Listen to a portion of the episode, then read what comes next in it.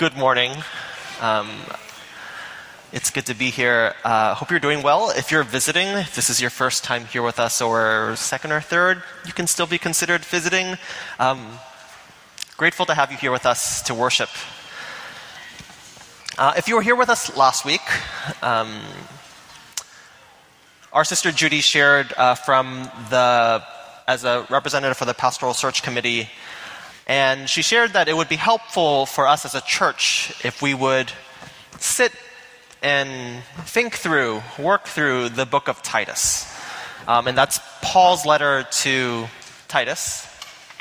Um, so, for the next few weeks, we're going to be doing just that. As a church, we're going to be looking through Titus and asking the Spirit, teach us, instruct us through this text. Um, if you've been with us for a little longer, uh, from the beginning of this year, 2023, we started this year off by preaching from 1 Timothy. Um, so, as we start the book of Titus, if you are here with us during 1 Timothy, you might feel a little bit of deja vu, just a bit. Um, these two letters are from the same author, from, from Paul. Um, he's writing to Titus and he's writing to Timothy on very similar subjects, um, especially that of leadership and guarding against false teachers. Um, but there's some differences as well. Um, so it's kind of like a, a, a different perspective on similar subjects from, but also like Timothy and Titus, if you look at the two books, the two letters, they were different kinds of leaders. Um, Titus was way more, he seems way more confident. Uh, Timothy comes off as a little cautious, anxious, maybe. Um, Paul is usually like, oh, don't let people look down on you because you're young. You know, you got it. And Titus is a bit more like, all right, just, just do the things. Um, so there were very different types of people, um, and the places where Timothy and Titus were working, uh, Ephesus and Crete, they were different.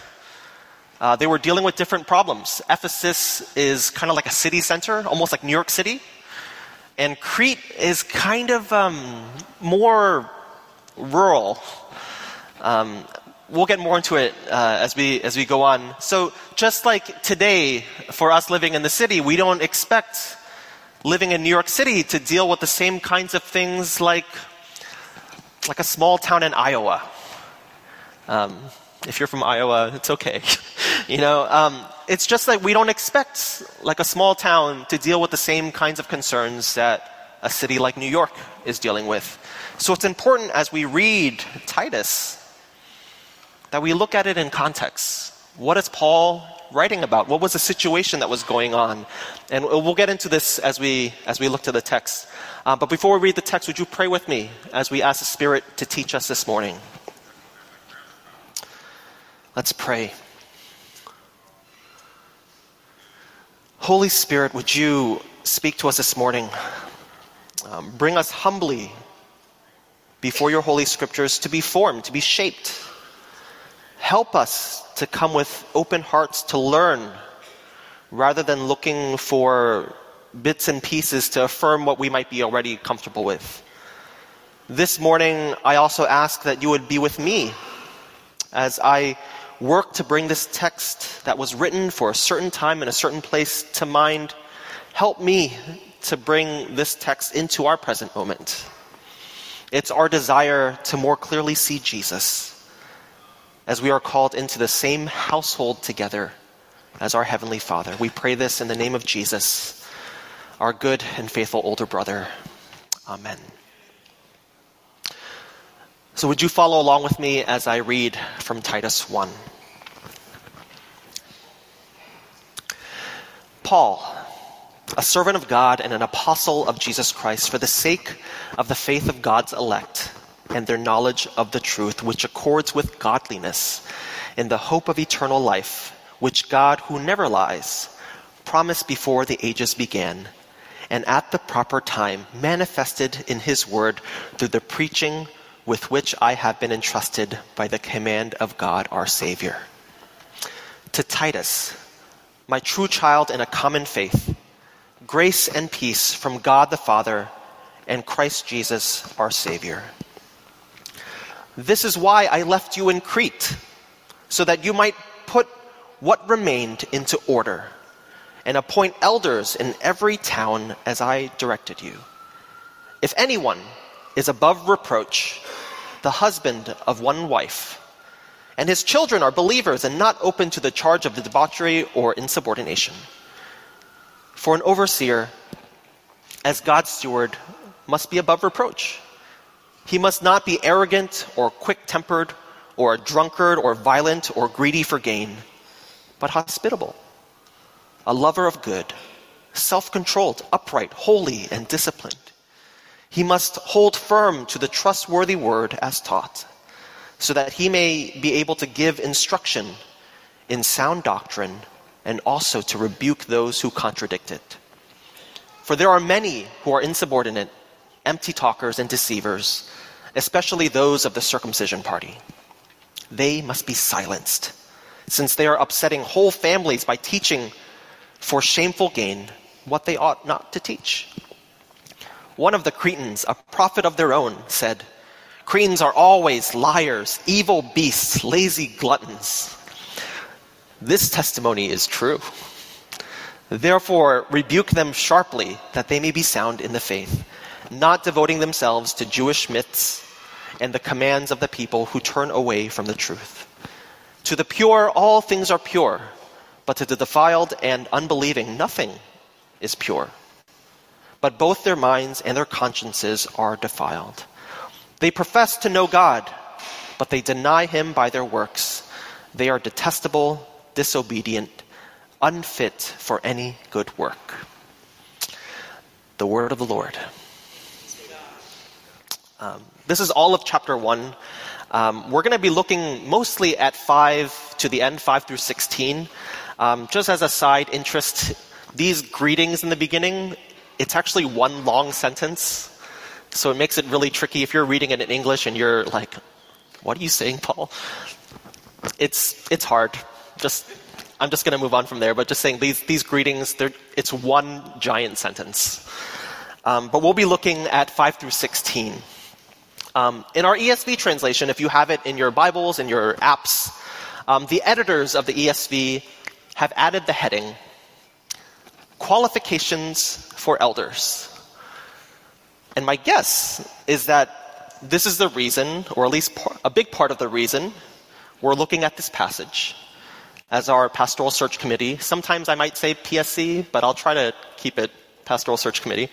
Um, this is one of the reasons why I'm imagining that the Pastoral Search Committee uh, wants us to look at this passage while it begins its work. But what I hope to do today as we look through this first chapter of Titus is to see how Paul's instruction to Titus, it's a little bit actually more far reaching than what we might imagine a pastoral search committee to be doing. Um, it might actually apply to the whole church, all of us each and every one of us, as we desire maturity, not just for ourselves, but for our church, for our church to grow. Um, but to do this well, I think we need a reset of sorts as we come to this passage. Because if you grew up in the church, I know not all of us did, um, but if you grew up in the church, uh, chances are that you read this passage with a lot of assumptions as to what Paul is saying. Um, so today's sermon, it won't have a typical three points as I guess we usually do because we're Presbyterian. Um, it won't have a usual three points to take home. Uh, what I hope to do today as we're starting this series together, I hope to lay down some groundwork um, to help us understand this passage in the upcoming weeks. And in the end, at the very end, as I, uh, as we go through this passage, I hope to bring this text in Crete with Titus to our time and place here. So stick with me. Um, the beginning of this passage, the beginning of this message is going to almost sound like a classroom lecture. Um, but bear with me. I, am doing this, I'm going through the background information uh, for two reasons, um, at least for two reasons. One, that as we read scripture, we would better understand the world of the scriptures. It's not, it's, it's not New York City. It's not 20th century, um, 21st, sorry. Um, uh, I want us to understand the world of the scriptures. And two, I hope that as I'm going through this, that we will be able to learn some principles for interpretation uh, for your own readings. So as you read and you understand the world of the scriptures, some strategies, some things that you can look at, um, I hope to share some of those with you. Um, so stick with me in the beginning. It's a little bit lecturish, but I'll bring it home. Just stay with me. Um, so, Paul, in the very beginning, um, after the greeting, in verse 5, Paul is instructing Titus to appoint leaders. Um, to, he's appointing elders, right? That's what the text says. But what does Paul mean when he says we're to a, Titus go appoint, just go select some elders? What is an elder here? And why does Paul instruct Titus to do this? What was the purpose? Um, before we start assuming all these things, we have to remember that at this point in history, Crete is a super young church. It's pretty early in Paul's missionary journeys. We have to remember that at, in this point in church history, the office of the elder did not really exist yet. At least not in the same way that we might understand it in our more developed church governance. So whenever we come to a text, we need to recognize that we approach a text, all of the Bible really, from a historical and cultural distance. You know, we must first try to understand the text as best as we can with whatever resources we can find in its particular time and place before we try to import our own ideas into it. This is just a fundamental rule of interpretation. We come to the text humbly to accept what it's trying to tell us on its own terms. Sometimes we come to a text wanting it to affirm what we already know or think we know or what we believe without any curiosity. There's something interesting going on here. Sometimes we so desperately want a text to be correct that, we no longer come with questions. But I'm encouraging us as a church, whenever we come to a text, to come before it with curiosity, with humility. Um, even as a, as a, prof- a professional, um, as a pastor, I'm still surprised. I'm, I'm surprised when I come to the scriptures and my curiosity is a little tickled um, when I learn something new. I mean, it'll be terrible one day, even as a pastor, that I come to the scriptures and be like, ah, I already know everything. That's a terrible posture to have when we come before the scriptures. And when I come before you in a message like this, I don't know if it always transfers, but I try to bring some of my own like nerdy excitement as I come to the text. Um, so let's take a look at what's going on in Crete. Um, the church in Crete was a little rough around the edges. Um, let's say it nicely. Um, we could already tell from the second half, if you were following along as I was reading, uh, from the second half of today's text, the people of Crete, um, even amongst their own people, didn't have a very good reputation. They were not city folk, so they were not like cultured. There weren't, there weren't as many things going on in Crete. Crete was more like um, country folk, working class part of the empire. And Titus was charged with organizing the church there to finish the work that Paul left undone, to make the church respectable um, in a region where corruption was the norm. The church in Crete was young, really young. Um, unlike Timothy, when we were reading Timothy together, Titus, if you look at the text here, Titus didn't have the option to select elders or leaders from people who were not recent converts. Everyone there was young in the faith. So Titus, when he was tasked by Paul to appoint elders in Crete, I don't think we should think about it in the same way that he was appointing pastors or preachers. These were all young people in the faith. Based on the language here, um, the closest comparison to this text that you have in antiquity um, is that the elders that Titus is to appoint were more like household managers. They were house, they kept the house in order. If you look at the responsibilities, the elders here um, and I'll call them elder managers just to distinguish. The elders here kept the house in order. They kept track of finances. Um, they made the house welcoming. They, you know, fluffed up the pillows. They, they made sure that it was comfortable, that visitors could come through. Um, they made the house presentable, respectable. In Crete, what was happening in Crete that Paul was trying to address was that the church was facing an image problem. The church was facing an image problem. The church in Crete was starting to look like the rest of Crete. It was looking more and more like society's corruption. And the witness of the church as the embodiment of this gospel message, it was at risk. They were dealing with an image problem. The, the witness of the church as the embodiment of the gospel was at risk. And these elder managers that Titus was charged to appoint, well, to in order to change that image, they required a certain character. Um, in our passage today, we're meant to contrast the positive description of these elder managers in verses 5 through 9 with the negative descriptions in 10 through 16. Everyone in Crete had assumed that leaders would be corrupt. You know, it's almost like today, it's not exactly the same, but today we might say like, oh yeah, all lawyers are, I mean, I know there's a few, like it's, it, um, or, oh, the politicians are, you know, like it's, we just assume it. If we find out a politician is corrupt, we're like, well, of course. Um, if you're, you know, I'm just saying. Um, so the contrast here, Paul is trying to instruct Timothy put good ones up front.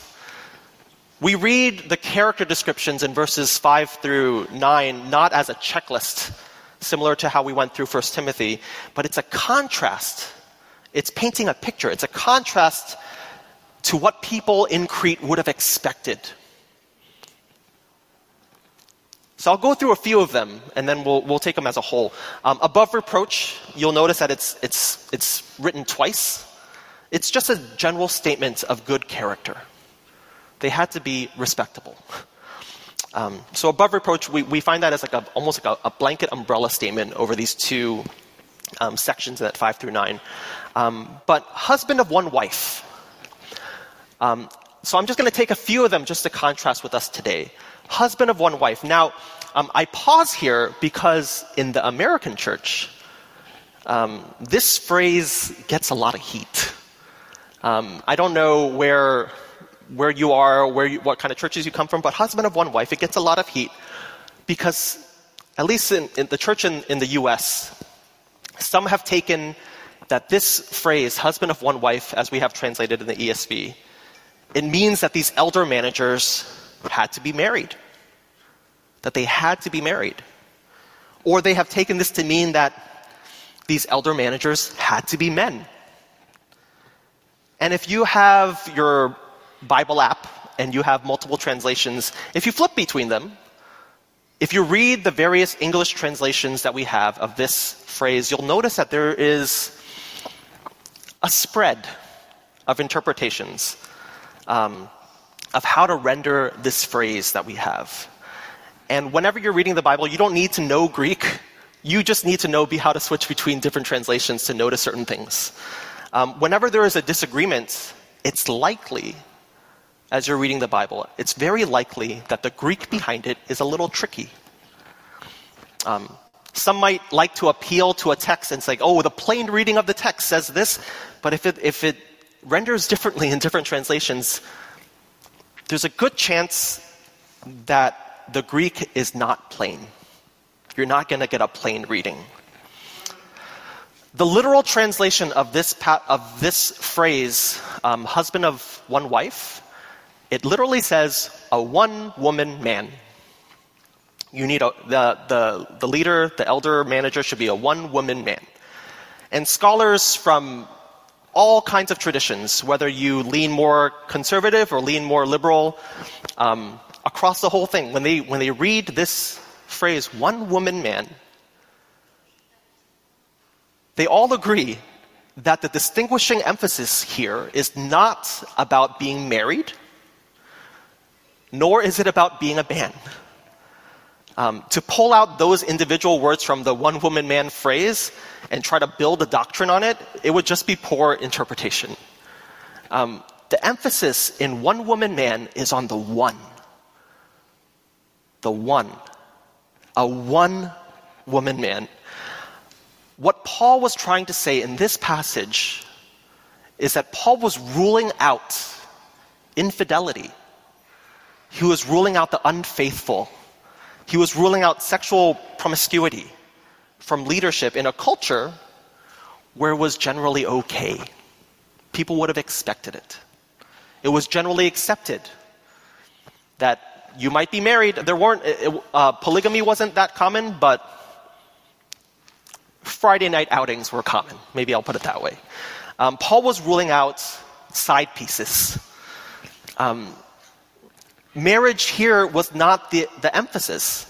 It was assumed for any adult because in this culture, marriages, there was no dating. You were assigned. Marriages were arranged. And this passage is addressed as a one woman man because, well, in patriarchal Rome, which is what's going on in this, the, the culture here, uh, women generally did not have this problem. Saying a one man woman would be saying like a one nose person. It, it would mean nothing. But when Paul says a one woman man, he's poking at a particular accepted practice in Rome. And he's saying it's not, you can't have outside things going on. You, you, you're supposed to be faithful to your spouse, your partner at home. Faithfulness was the emphasis here. Um, not gender, not marital status. And the reason why Paul pushes this, it was to present a beautiful household. Because if there was infidelity, the house is not happy. Um, Paul was trying to present a beautiful household in contrast to Cretan culture, Cretan society um, that was not always beautiful, was not always at peace. And, and, Paul continues to the children in that same verse. Um, I should also add that being a parent is also not a requirement here. Um, but he's trying to paint a household. And the question is why would Paul, in addition to talking about faithful, faithfulness in marriage, why would Paul include the children's faith and character as a requirement for this elder manager? If you look at the text, why would he do this? Would this imply, as we might you know, logically deduce, would this imply that if the children of a leader no, no longer follow Jesus, that that leader would be disqualified? If the children of a leader no longer follow Jesus or were drunkards, or insubordinate, as the text would say, if, if that were true, would that leader be disqualified? Because if that were the case, if that was what this text is trying to tell us, some of our most respected faith leaders in the church, not just our church, but just like the church, they would have to leave their posts. The reason that Paul, both here in Titus and in 1 Timothy uses all this household language is because at this point in church history, in the early church, churches met in homes. They met in the elder's home, in the manager's home. Churches met in homes. People were hearing about Jesus primarily in the homes of their friends, in the homes of their neighbors. And when they went into the house, have, if you've ever been into a house where you, where you feel marital strife, uh, um, if you haven't, sometimes you can just feel it without a word being said. It might have been your own house growing up. People were hearing and judging the goodness of the gospel message through the character of the households that hosted the early church. If the house was a mess, relationally a mess, if the children did not feel safe with their own parents in their own house, it would show. Husbands who were unfaithful invited bitterness and strife to their families, not just to their partners, but to their children. There would be resentment. And the implicit question in this text, as Paul is writing to Titus and giving these lists um, of qual- qualities, of character qualities, the implicit question for everyone who is visiting a church, and this is early on, the, the church is very new. The implicit question is Would the church, would this house that I'm seeing the church through, would the church perpetuate the upset of families, producing marital strife and rebellious children?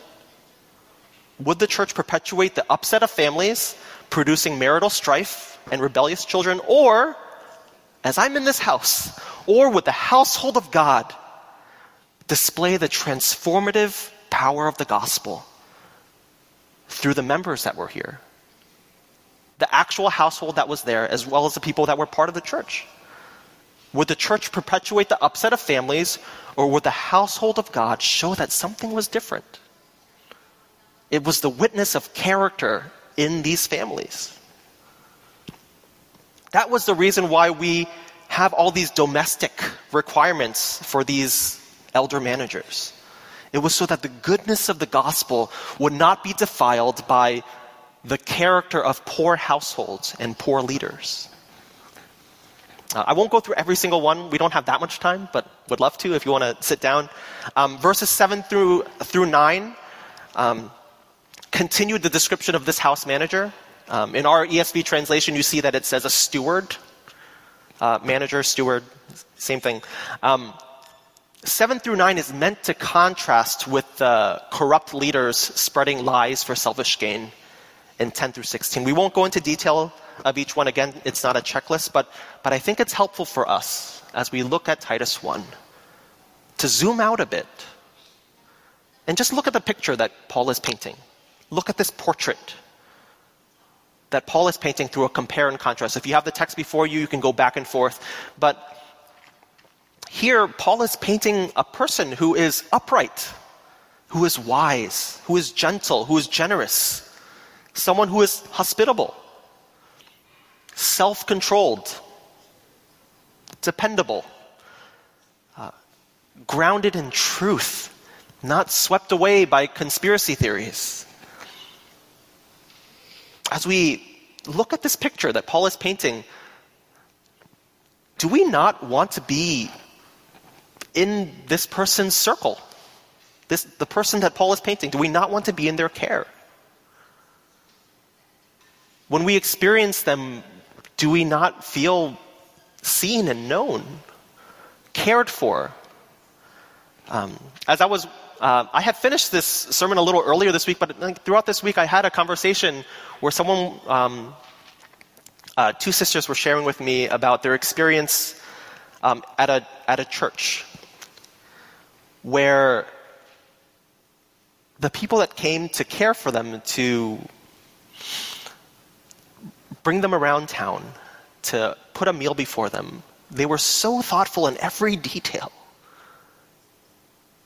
They were so considerate, gracious, loving, caring, that as I was listening to them recount their experience, I was like,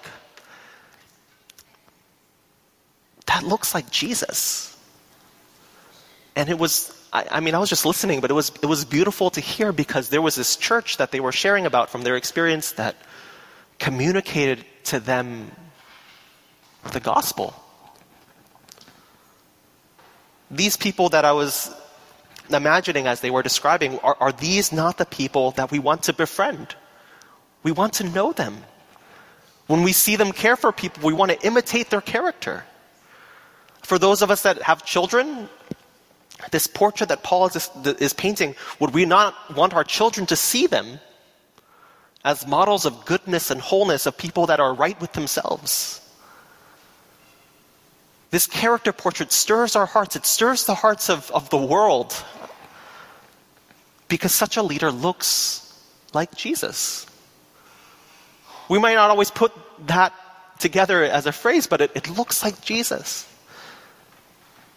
Paul was instructing Titus to appoint leaders with such character that the goodness of the gospel would be obvious. he, is, he tells him to appoint these leaders to address the deficiencies of the false leaders that were already making their way into the church. Put the right ones forward, Paul is saying to Titus. This is the witness of character in the church. It is a church where the leaders look like Jesus in the way that they talk to one another, in the way that they care for you, in the way that they listen. For those of us here, um, as we are King's Cross in this particular season, is this not what we desire for our own church? That as we're in this season, we wouldn't put a stumbling block for people to experience the gospel.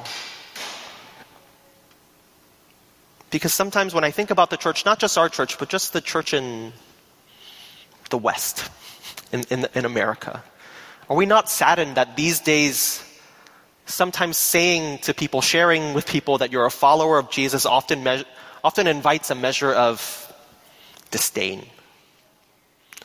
that Christians these days, or Christian leaders, are often perceived as pursuing selfish gain or exuding self righteous moral superiority? Are we not saddened that, that Christian leaders, at least those that are in the limelight, are known more for scandals and cover ups than they are known for demonstrating good character, grace, demonstrating love? Do we not all long for leaders of good character? But I'll also extend this to us. Um, and here I'll bring this to our particular time. My question is we long for leaders of good character. Do we long to also communicate the goodness of the gospel? Do we long to be Christians of good character? Do we long to look like Jesus? It's about the witness of character to one another and to those that are visiting, coming through? Do we long to look like Jesus? That people who come to our church would more clearly see the gospel at work through our lives. Um, a few weeks ago, I had sat down with the pastoral search committee to talk about our church, um, about what kind of pastor we desire. And as we were reflecting together, um, as we were reflecting together, not just on the pastor we desire, we also realized we had to reflect on what kind of church we are and what kind of church we want to be. I know some of you had have done a similar exercise in your community groups, um, but we had to reflect not just on what kind of leader we desire, but also for us, what kind of church are we? Because they're connected. Our situation isn't the same as that in Crete, but we do face the same question about ourselves. King's Cross Church. We are searching for a lead pastor, yes. But we are also searching for a church. We're searching for ourselves. Who are we? That was a question that I think a few CGs worked through this week. Uh, or if you were eating this week, next week. Um, we're searching for ourselves. Who are we? Why is it that in our history, in our church history, why is it that we've already cycled through multiple lead pastors? Is there something about the way we see ourselves as we see our role in the community? Is there something about the way we understand leadership? Is there something about our expectations of people who serve? Is there something about our expectations of who should serve. And I ask these questions, I don't have clear answers for these, but I, am asking these questions to help us to reflect as we are searching for ourselves. Do we, as we are in our particular predicament, do we bear some of the weight of our current situation? And I know these are uncomfortable conversations to have, these are uncomfortable questions to even say out loud. Um, because most of the time, when things are tough, it's much easier to place the blame or the burden singularly on a particular pastor or a leader and not realize that we're interconnected. The kind of people we are attracts a certain kind of pastor.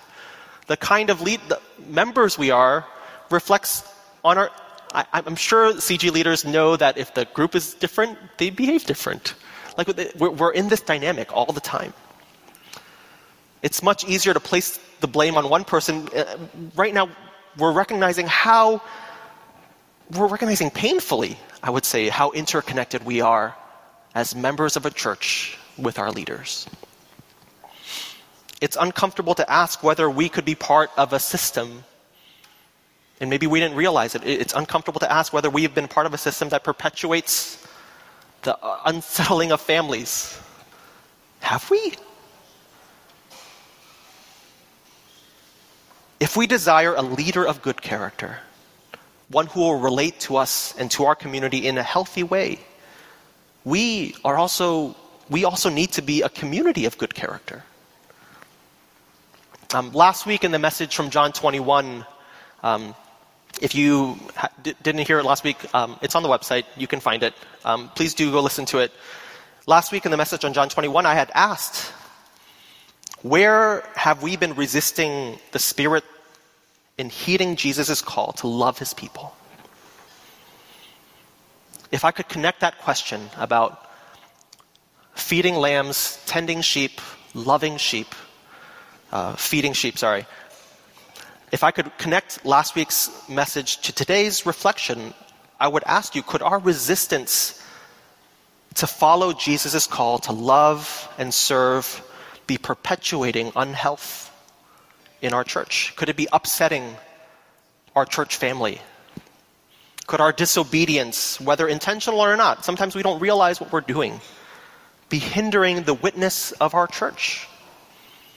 Could the character of our church, could the witness of the gospel to the world be marred by our character? Um, I often share this quote from uh, a missiologist, theologian that I admire. Uh, his name is, uh, well, it's Lesslie Newbigin. He often asks, and I've, I know I've said this before, but it's appropriate. He asks, How is it possible that the gospel should be credible, that people should come to believe that the power which has the last word in human affairs is represented by a man hanging on a cross. And he continues, I am suggesting that the only answer, the only hermeneutic, how people interpret, the only hermeneutic of the gospel is a congregation of men and women who believe it and live by it. It goes beyond what we assent to in our creed. It, it, it continues into our character and work. There is a call in this text.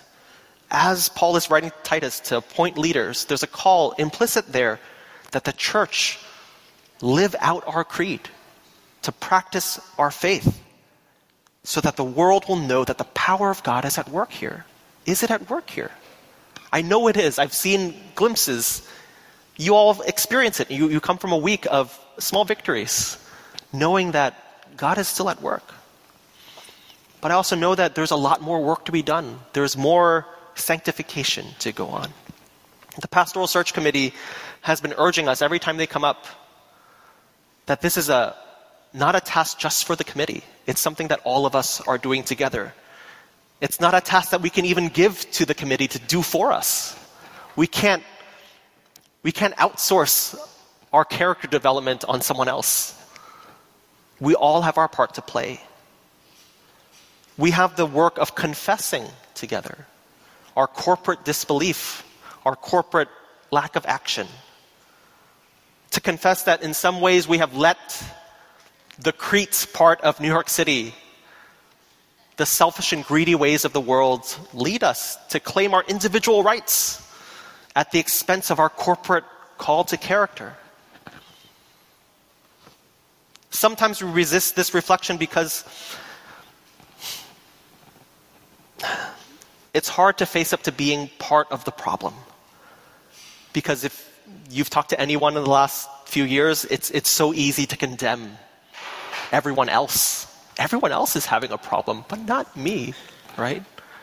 It's easy to blame everyone else, to other them we do it so often that when we realize it, it's on us, we can't bear to do it to ourselves. We think we'd be throwing ourselves out. So our natural response is to resist, but look at the text. We'll come back here. Look at verse 13.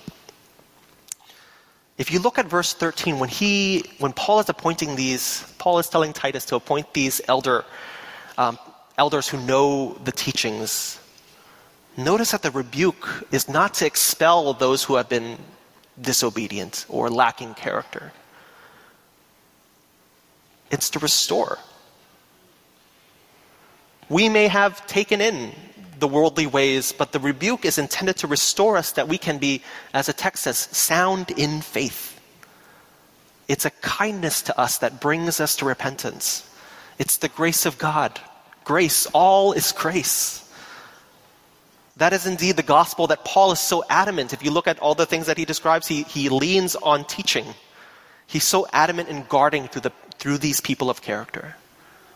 All of these things, all these character traits find their grounding in sound doctrine.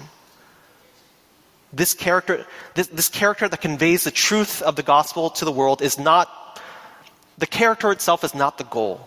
It's merely the result of sound doctrine. Because without the grace of God, without the doctrine that informs us, the demands of character that Paul is putting here, it's going to crush us. It's the love of God, the grace of God, and His promise to renew us, that He's doing the work in us. It's what transforms us. So, church, our witness comes not from mustering up our goodness to see how good we can be, to make ourselves so attractive to the world. It comes from allowing the message of the gospel to transform us from the inside out. Character. Character is embodied teaching. It is the embodiment of sound doctrine that makes us fit for good work. Character is, is embodied teaching. It is the embodiment of sound doctrine that makes us fit for good work. And we bring to mind the full demonstration of this doctrine of God's love every Sunday, right here at this table every week, if you are here and you know Christ, we remember what he's done for us at this table. We remember the very first lines that we hear every week on the night he was betrayed. He was betrayed. At this table, we remember that even when we were his enemies, when we betray him, when we don't listen to him, when we resist the call to character, to love, to tend, to feed, the sheep when we were lacking any qualities that would make us pleasing to God and fit for good work, as our passage ends today. While we were his enemies, Jesus died for us so that the brokenness that we are swimming in, that is caused by sin, would lose its hold on us. But the story continues that Jesus rose from the dead to show us that this perfect character that we long for in our leaders, that we long for in ourselves, that the whole world longs for, it's not just a it's not just wishful thinking. It is a reality as real as Christ has risen from the dead and defeated death. Jesus' resurrection from the death confirms to us that it is certain as we abide in him and he abides in us. As we go through this table, we remember we literally take him into ourselves at this table on the night that he was betrayed. Jesus took bread and after giving thanks, he broke it.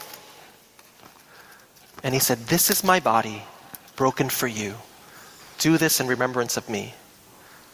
In the same way, after the supper, he took the cup and he said, This cup is the new covenant in my blood shed for the forgiveness of sins. Do this also in remembrance of me. For as often as we eat this, as we gather at this table, as we drink this cup, we together as a church proclaim the Lord's death and his return.